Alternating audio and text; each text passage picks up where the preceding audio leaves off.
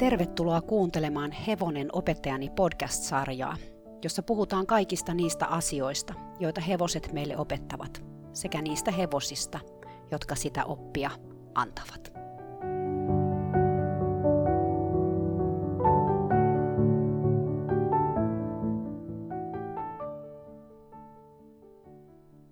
Katariina Alonji tässä taas moi.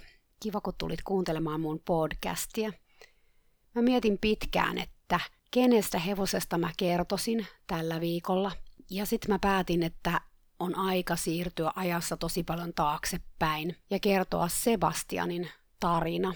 Tai oikeastaan mä voin jo tässä vaiheessa paljastaa, että mä en varsinaisesti kerro Sebastianin tarinaa, vaan mä kerron siitä ajasta, kun Sebastian tuli mun elämään. Sen takia, koska se ajanjakso liittyy semmoiseen tärkeäseen aiheeseen, mikä on niin tässä meidän nykymaailmassakin valitettavan yleisesti pinnalla. Mutta palataanpa siis ajassa taaksepäin, eli 80-luvun alkuun. Mä olin tosiaan ratsastanut 10-vuotiaasta lähtien erässä isossa ratsastuskoulussa pääkaupunkiseudulla ja noin neljä vuotta sen jälkeen, kun mä aloitin siellä ratsastuksen, niin mulla alkoi olla sellainen tunne, että mä haluaisin käydä kattelemassa, että onko olemassa jotain muita paikkoja, missä voisi käydä ratsastamassa. Yksi suurimpia syitä tähän oli se, että mua kiinnosti hirveästi hevosten hoitaminen ja mä halusin hoitaa hevosia enemmän. Siellä ratsastuskoululla, missä mä kävin, niin niitä hevosia ei kauhean helposti päässyt hoitamaan. Tai ainakaan ei päässyt, jos oli ihan tavallinen tuntiratsastaja. Lisäksi siellä oli aika tiukka sisäpiiri niin hoitajien keskuudessa. Ne hoitajat oli aika ilkeitä tyyppejä ratsastajille ja heillä oli hirveän tiukka hierarkia siellä hoitajien kesken ja mä en halunnut ainakaan osalliseksi sitä, tai mä koin, että mulla ei ollut oikein saumaakaan, että mun olisi tosi vaikea saada siltä tallilta hoitohevosta. Sitten tämän lisäksi myös niin ratsastustunneilla oli aika paljon ihmisiä, että meillä oli aina kymmenen per tunti, ja mä halusin ratsastaa vähän toisenlaisessa ympäristössä. Mä kaverin kautta sitten kuulin yhdestä uudesta ratsastuskoulusta, joka oli pikkasen pidemmällä, eli vähän kauempana sieltä mun kotoota, mutta sinne meni kuitenkin myös bussi. Ja mä ajattelin sitten, että mä lähden käymään siellä ja kokeilemaan ratsastusta siellä.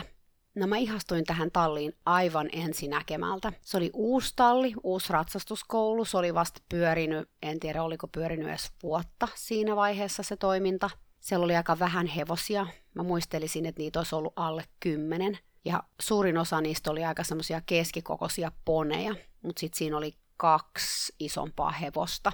Tätä ratsastuskoulua pyöritti semmoinen nelikymppinen mieshenkilö, jolle ei itsellään ollut mitään ratsastuksen opettajan tai ohjaajan koulutusta, mutta hän silloin kun mä tulin sinne tallille, niin hän piti kuitenkin tunteja siellä.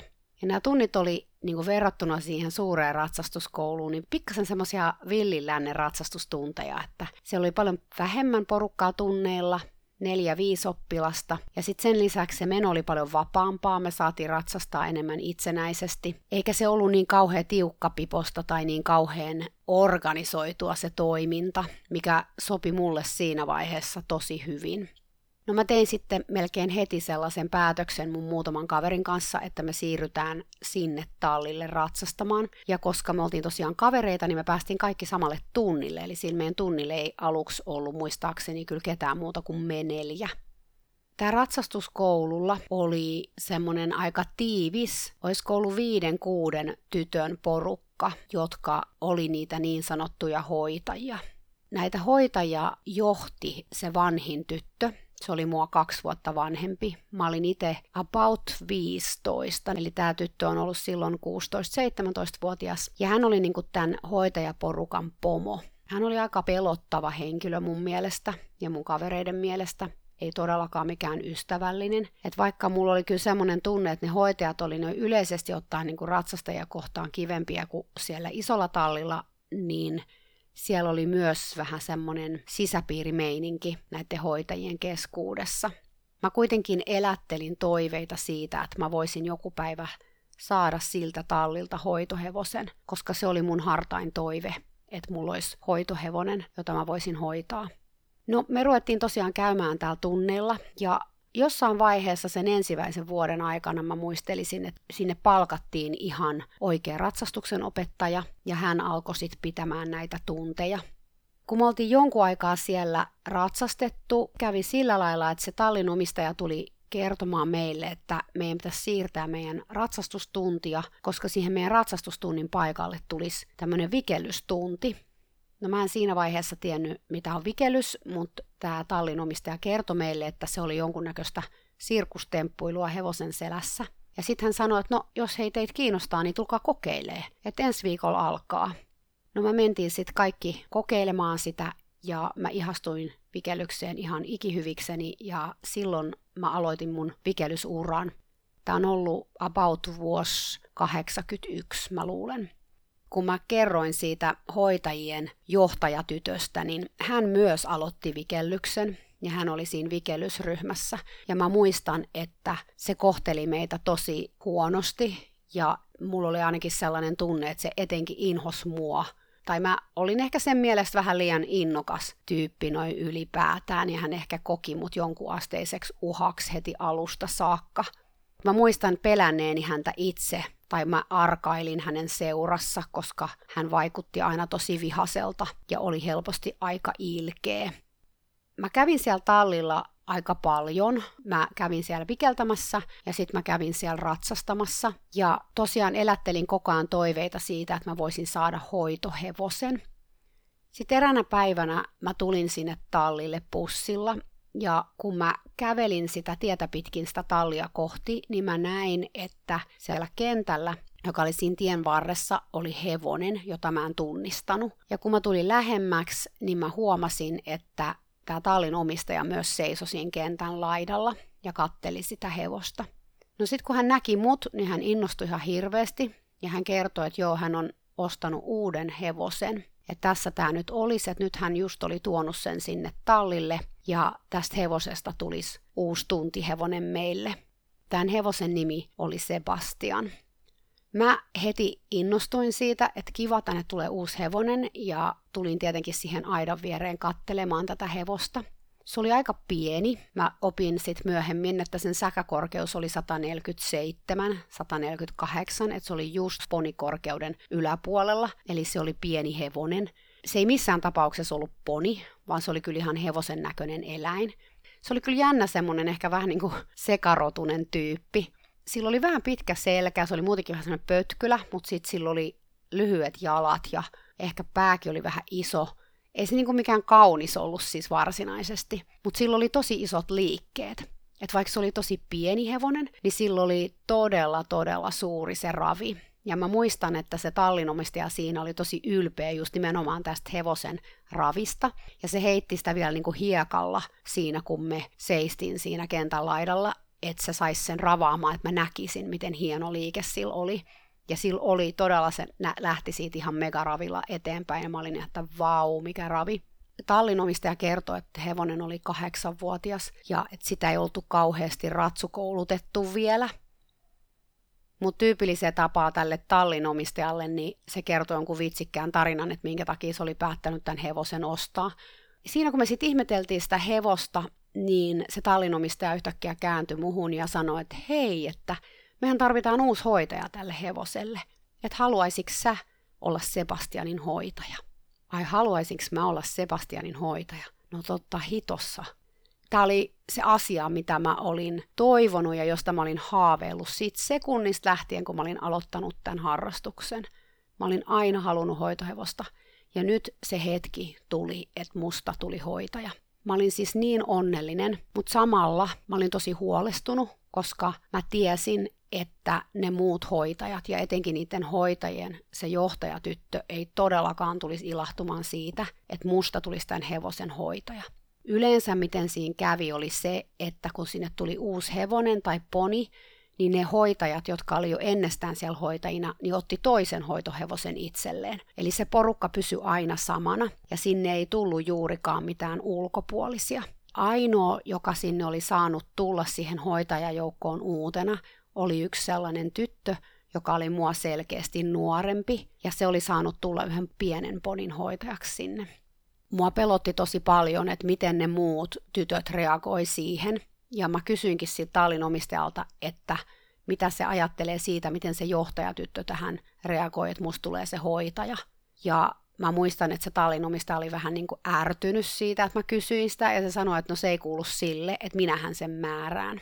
Mutta kyllä mäkin tiesin sen, ja ihan yhtä lailla se tallin omistajakin tiesi sen, että oikeastaan se johtajatyttö määräsi aika paljon asioita siellä tallilla. Se hoiti tämän tallin omistajankin hevosta. Ja se aika lailla oli saanut kyllä käärittyä tämän tallinomistajankin sen pikkusormensa ympärille. Ja aika monet asiat tapahtu just niin kuin se sanoi, koska musta välillä vähän tuntuu, että se tallinomistajakin pelkäsi sitä tyttöä. No mä olin ollut ihan oikeassa siitä, että ne ei tule hyväksyä sitä, että musta on tullut se hoitaja Sebastianille. Tämä on ihan varma, mitä ne muut tytöt olisi siitä ajatellut, mutta se johtajatyttö ei ollut todellakaan ilahtunut tästä uutisesta niin kuin mitenkään ja se alkoi heti kohdella mua huomattavasti kylmäkiskosemmin kuin aikaisemmin. Ei se ollut koskaan ollut mitenkään ystävällinen mua kohtaan, mutta nyt se alkoi todellakin ole ihan suoraan ilkeä. Ja mä kuulin myös parilta mun kaverilta, että se oli myös heitä kohtaan alkanut olla tosi ilkeä, kun he tuli sinne ratsastamaan, että ei esimerkiksi suostunut auttamaan tai laittaa kuntoon hevosia tai muutenkin oli aika kylmäkiskoisesti suhtautunut ja, ja ne arveli, että se johtui siitä, että musta tuli hoitaja. Mä en kuitenkaan antanut tämän asian häiritä mua. Tai no, se ei ole totta, koska kyllä se häiritsi mua ihan todella paljon, mutta mä halusin olla tämän hevosen hoitaja niin kuin ylitse kaiken.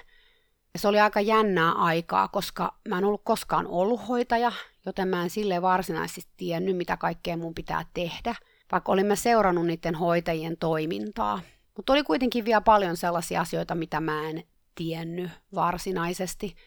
Mä ostin kaikki harjat ja mä hankin sellaisen laatikon sinne, jokaisella hoitajalla oli semmoinen oma lukollinen laatikko, missä ne sai pitää tavaroitaan. Ja mä muistan, että mulla oli sellainen arkku, mikä me tuotiin meidän mökiltä, niin mun isä laittoi siihen semmoisen lukko jutun, että mä sain sen lukkoon. Mä muistan, että se oli tosi vaikea, kun mä toin sen sinne satulahuoneeseen, missä niitä laatikkoja pidettiin, niin mä raivasin sieltä niin kuin itselleni tilaa, mutta mä muistan, kun mä tulin sinne, niin mun laatikko oli työnnetty jonnekin nurkkaan, että ne hoitajat aina siirsi sen mun laatikon paikkaa ja laittoi sen semmoiseen paikkaan, mistä mun oli niin kuin vaikea avata sitä jonnekin satuloiden alle tai minne liesit aina tuuppas sen tai laittoi jonkun toisen laatikon siihen päälle.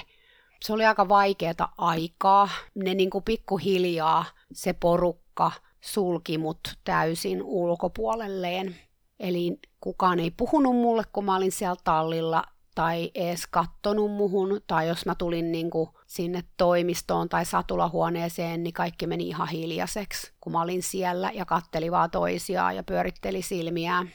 Mä sit jossain vaiheessa puhuin tästä asiasta ratsastuksen opettajalle, mä muistelisin, että siinä kävi niin, että hän itse asiassa otti sen asian puheeksi, koska hän varmaan huomasi, että mua kohdeltiin tosi huonosti siellä, tai ei kohdeltu oikeastaan mitenkään, mä olin ihan niin kuin ilmaa niille tytöille.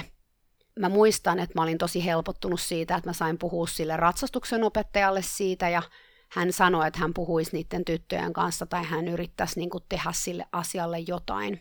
Näin jälkeenpäin ajateltuna mä niin kuin tajuan, että siis tämä ratsatuksen opettajakin oli aika nuori, siis mua ihan muutaman vuoden vaan vanhempi. Ja silläkin oli aika vaikeeta siellä, se ei ollut mikään maailman helpoimmas päästä se tallin omistaja. No joka tapauksessa se oli yrittänyt puhua niille tytöille, mutta se pahensi vaan sitä tilannetta sillä lailla, että sitten ne alkoi, tai mä en osaa sanoa, että oliko ne kaikki tytöt siinä mukana vai oliko se nimenomaan vaan tämä johtajatyttö, mutta sitten alkoi tapahtua kaikki sellaisia asioita, kun esimerkiksi mun harjat heitettiin jonnekin lantalaan ja sitten mun ratsastussaappaat, jotka ei mahtunut sinne mun arkkuun, niin ne laitto vettä sinne sisään niin, että ne oli ihan märät, kun mä tulin tunnille tai ne piilotteli mun tavaroita. Mua jännitti aina ihan hirveästi mennä sinne tallille. Mulle oli niinku vatsa ihan kipeänä. Mä voin pahoin, kun mä olin bussissa, kun mä tiesin, että mun pitää mennä sinne taas niiden tyttöjen eteen. Mä en kertonut tästä mun vanhemmille, enkä kellekään muullekaan. Sitten tapahtui semmoinen merkittävä käänne, että se ratsastuksen opettaja lähti pois sieltä tallilta.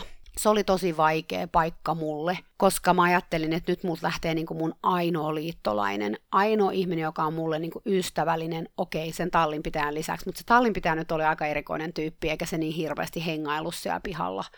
Mä joka tapauksessa ajattelin, että nyt lähti niin kuin viimeinen tukijoukko multa, ja mä olin ihan rikki siitä uutisesta.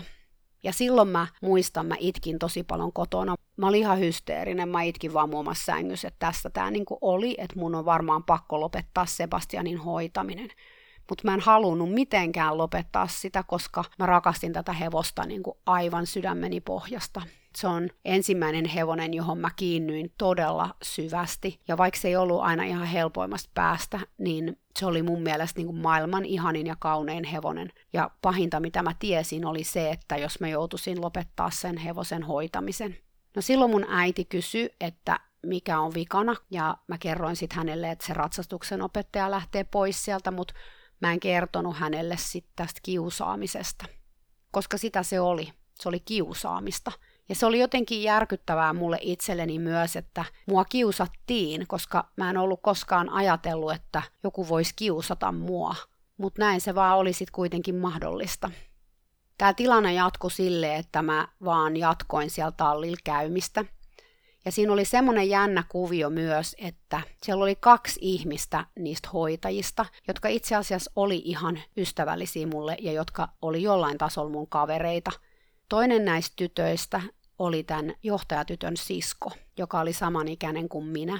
Ja hän, silloin kun hänen siskonsa ei ollut paikalla tai kukaan muu ei ollut paikalla, niin jutteli mulle tosi ystävällisesti ja välillä me niin kuin juteltiin pitkiäkin aikoja, jos me oltiin kahdestaan esimerkiksi siellä tallilla. Mutta heti kun hänen siskonsa tuli sinne tai niitä muita hoitajia tuli sinne, niin hän alkoi käyttäytyä samalla lailla kuin ne muutkin, eli ei puhunut mulle tai ei kattonut muuhun päinkään. Sitten toinen tyyppi, joka oli jollain tasolla mun ystävä siellä, oli se nuori tyttö, joka oli tullut sinne viimeisimpänä sitä pientä ponia hoitamaan. Ja hän sattui käymään mun kanssa samaa koulua.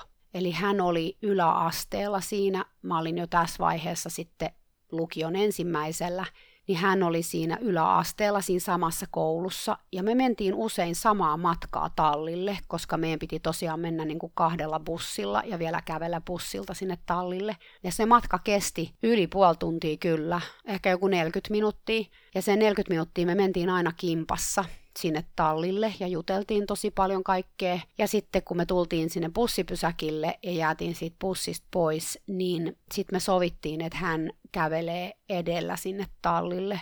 Ja mä odottelen vähän aikaa ja tuun sitten perästä yksinään, jottei hänelle tule siitä ongelmia, että hän niin on muun kanssa ja muun kaveri. Ja hän kertoi mulle, että hän ei haluaisi olla mulle ilkeä, mutta että tämä johtajatyttö oli sopinut niiden vanhempien hoitajien kanssa, että he savustaa mut ulos sieltä tallilta. Että he kiusaa mua niin kauan, kunnes mä en enää kestä ja mä lähden sieltä pois. Kun mä sain tietää tämän uutisen, niin mä ajattelin, että mä teen kaikkeni, että ne ei onnistu tässä. Että mä en suostu tollaseen mua ei voi kohdella noin, tai ketään ei voi kohdella noin, että tähän on aivan väärin. No se tilanne jatkui sitten. Välillä oli kyllä parempiakin hetkiä. Me vikellettiin esimerkiksi kerran viikossa niin siinä samassa ryhmässä. Ja se oli kyllä välillä tosi vaikeaa, koska sitten välillä kuitenkin mä näin sellaisia hetkiä tästä johtajatytöstä, että mä ajattelin, että se on oikeasti ihan hyvä tyyppi. Mutta se on vaan nyt saanut päähänsä, että mä jotenkin uhkaan sitä sen asemaa siellä tallilla. Ja mä ymmärrän kyllä, että sillä oli tämmöisiä ajatuksia, koska mä olin aika hyvä ratsastaja ja se tallin omistaja tykkäsi musta tosi paljon. Ja hän ehkä ajatteli, että mä tuun jotenkin viemään häneltä niin kuin se hänen paikkansa, koska hän oli kuitenkin siellä tallilla ollut siihen saakka se paras ratsastaja ja se tallin omistajan suosikki. No sitten yhtenä päivänä kävi sille, että mä huomasin, että ne ei enää kiusannut vaan mua, vaan ne oli alkanut myös kiusaa sitä mun hoitohevosta. Et mä huomasin, että ne, ne teot, mitä ne teki siellä, niin alkoi kohdistua siihen hevoseen. Ne laitto esimerkiksi, kun bokseja piti putsata, niin ne ei laittanut uusia puruja sinne sen boksiin, tai sitten sotki sen suitsia, tai siinä oli kaikkea tämmöistä, mikä kohdistui siihen hevoseen, mikä ei ollut todellakaan oikein ei sikäli, että tästä olisi mikään ollut oikein, mutta jotenkin niin kuin mun päässäni tämä ajatus ja tämä asia niin kuin oli se viimeinen niitti, että te ette koske tähän mun hevoseen, tähän mun hoitohevoseen, koska Sebastian oli ainoa asia, mikä sai mut pysymään siellä tallilla ja mikä sai mut kestämään tämän kaiken, koska se oli tosi vaikeaa ja sitä kesti tosi pitkään. Ja vaikka välillä oli vähän parempiakin jaksoja siellä välissä, mutta välillä oli oikeasti sellainen, että mä oksennan, kun mä joudun menee sinne taas kaikkien niiden mun vihaajien keskelle – Sebastian oli kuitenkin se, joka oli aina siellä mun kanssa. Se tuki mua ja oli mun ihana hevonen, eikä ajatellut musta niin kuin ne kaikki kamalat kiusaajat. No joka tapauksessa tämä Sebastianin liittyminen tähän näin niin oli mulle se viimeinen niitti. Ja mä ajattelin, että mun on ihan pakko tehdä tämän asian suhteen jotain, että mä kestä enää.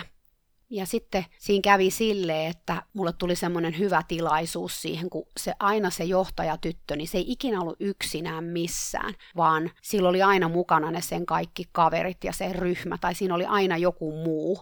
Silloin kun se oli itsekseen, tai jos mä vahingossa jotenkin jouduin sen kanssa itsekseen, niin silloin se ei ollut läheskään niin rohkea, ja se saattoi olla jopa ehkä vähän ystävällinen mua kohtaan niin mä ajattelin, että mun täytyy jotenkin saada se yksinään jonnekin, ilman että silloin aina ne sen kätyrit siinä vieressä, antamassa sille tavallaan sitä semmoista pontta olla mua kohtaan ilkeä.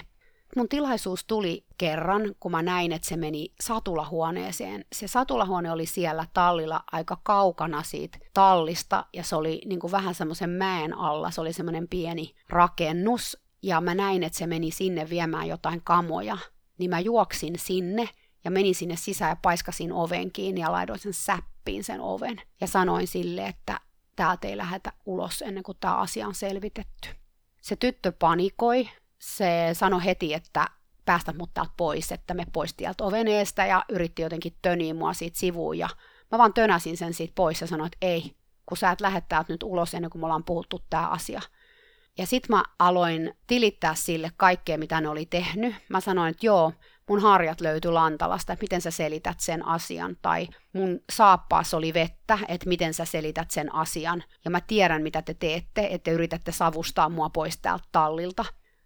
Se tyttö yritti siinä sitten jotain selittää, että joo, varmaan noista hevosten hikisistä satulahuovista on pudonnut vaan hikeä noihin sun saappaisiin, ja sä kuvittelet kaiken, ja ja mä silloin sanoin sille, että tiedät sä mitä, että ei ole olemassa mitään, mitä te voitte tehdä, että mä lähtisin tältä tallilta pois. Että mä aion jäädä tänne.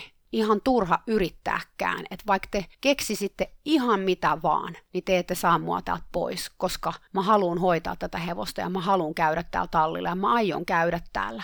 Että mä en välitä siitä, että te teette tällaista näin, että tää on niin kuin maailman typerintä. Että mietin vähän, mitä sä oot tekemässä. Sitten kun mä olin tämän sanani sanonut, niin mä lähdin ulos sieltä ja jätin sen sinne satulahuoneeseen miettimään asioita ja paiskasin ovenkin perässäni. Ja muistan sen fiiliksen, mikä mulle tuli siitä. Mä ajattelin, että joo, ihan sama, pitäkää tunkkinne. Mä oon nyt sanonut sanani ja nyt tää niin loppuu tähän tää typerä touhu. Ja se oli aika jännä juttu, koska se muutti kaiken se, että mä olin suoraan mennyt kohtaamaan tämän asian ja puhunut sen johtajatytön kanssa.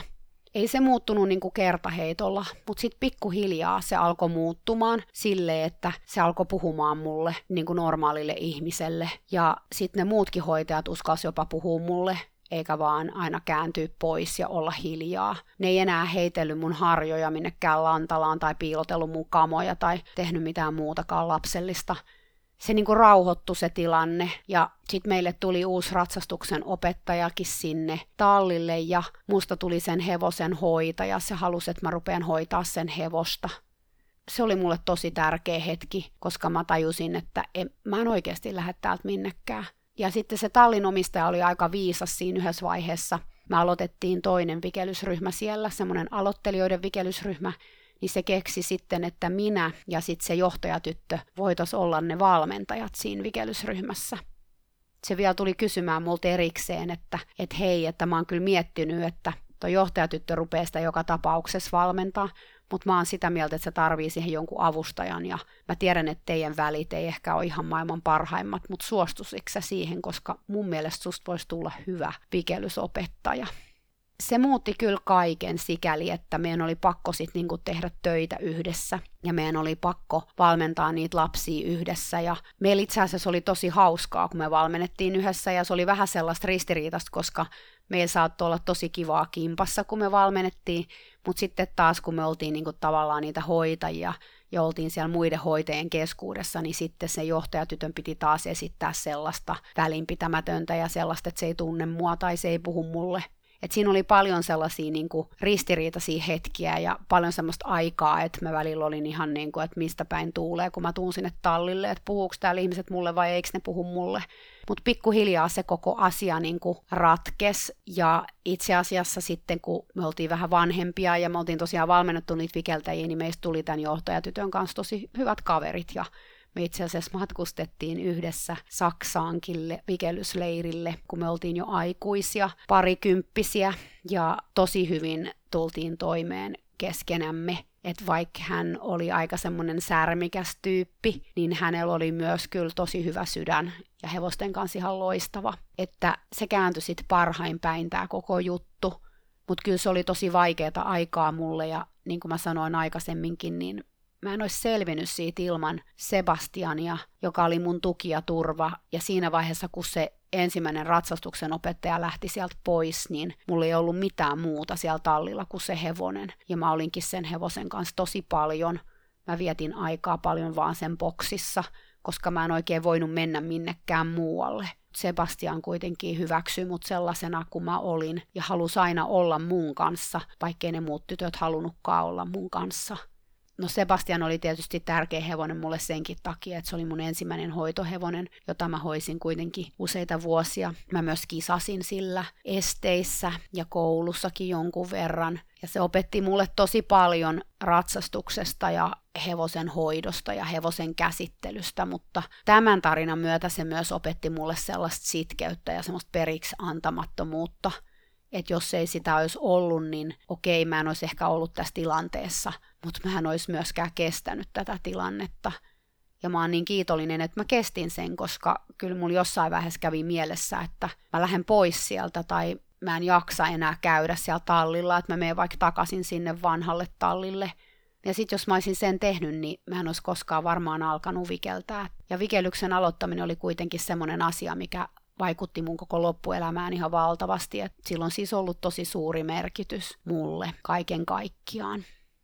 Tämä tarina nyt ei varsinaisesti ollut Sebastianin tarina. Tämä oli tämmöinen kiusaamistarina, mutta mä halusin kertoa tämän, koska mä tiedän, että kiusaamista on vieläkin aika paljon talleilla. Ja sitten myös aikuisiällä mua on jollain tasolla yritetty kiusata mun ajatuksistani ja siitä, miten mä oon hevosten kanssa, koska mä oon ehkä ollut jonkun mielestä vähän eri lailla niiden hevosten kanssa, kun he ajattelee, että niiden pitäisi olla.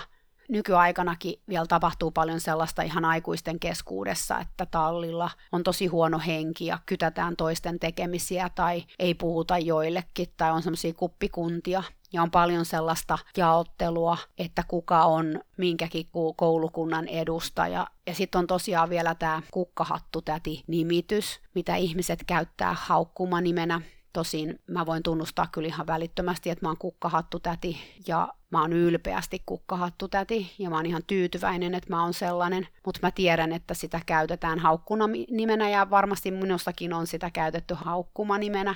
En tiedä. Tässä iässä on ehkä tullut siihen tulokseen, että jokainen tehkö tyylillään ja jos ei tykkää mun tyylistä, niin sit voi mennä tekemään jotain muuta, että se ei ole niinku multa pois toivoisin kuitenkin, että tämmöistä kiusaamista ei olisi ja että ihmiset vois olla suvaitsevaisempia, koska se oli aika vaikea kokemus henkisesti. Ja joku ihminen, joka joutuu kokea sellaista niin tosi pitkäaikaisesti, niin se kyllä jättää jäljet sun psyykkeeseen, että ei voi olla jättämättä.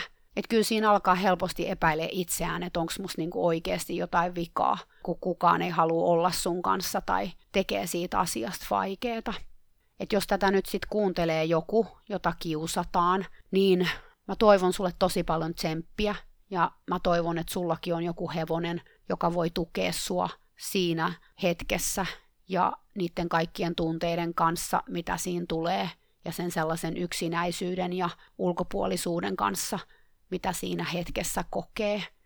Mä halusin myös sanoa sulle, että elämässä on olemassa ihmisiä, jotka on sun ystäviä, jotka on sellaisia sun tapaisia ystäviä, että sun täytyy vaan löytää ne. Ja se ei ole kyllä mikään helppo tehtävä aina, että joskus me ollaan vaan niin, kuin niin väärässä seurassa. Toisaalta tässä mun tarinassa kävi sitten kuitenkin loppujen lopuksi niin, että musta tuli ihan kuin kaveri tämän mun kiusaajan kanssa. Että sekin on välillä ihan mahdollista, että niillä kiusaajillakin kyllä voi olla vähän omia ongelmia, ja se on ehkä se syy, miksi ne tekee sitä kiusaamista. Mutta joka tapauksessa, niin mä toivotan kaikille tsemppiä jatkaa eteenpäin ja yrittää selvittää niitä asioita. Tärkeä on ehkä sitten se, että pystys puhumaan jollekin, että mä en oikein itsekään tiedä, että miksi mä en puhunut mun vanhemmille – Mä luulen, että mä en puhunut sen takia, koska se tallielämä oli niin erillään siitä mun muusta maailmasta, eikä mun vanhemmat tiennyt hevosista mitään, tai mitä ne olisi niin pystynyt tekemään. Tai niin mä ajattelin, että mitä ne olisi pystynyt tekemään. Mun äiti olisi ehkä vaan sanonut mulle, että älä sit mene sinne tallille, että me jollekin toiselle tallille.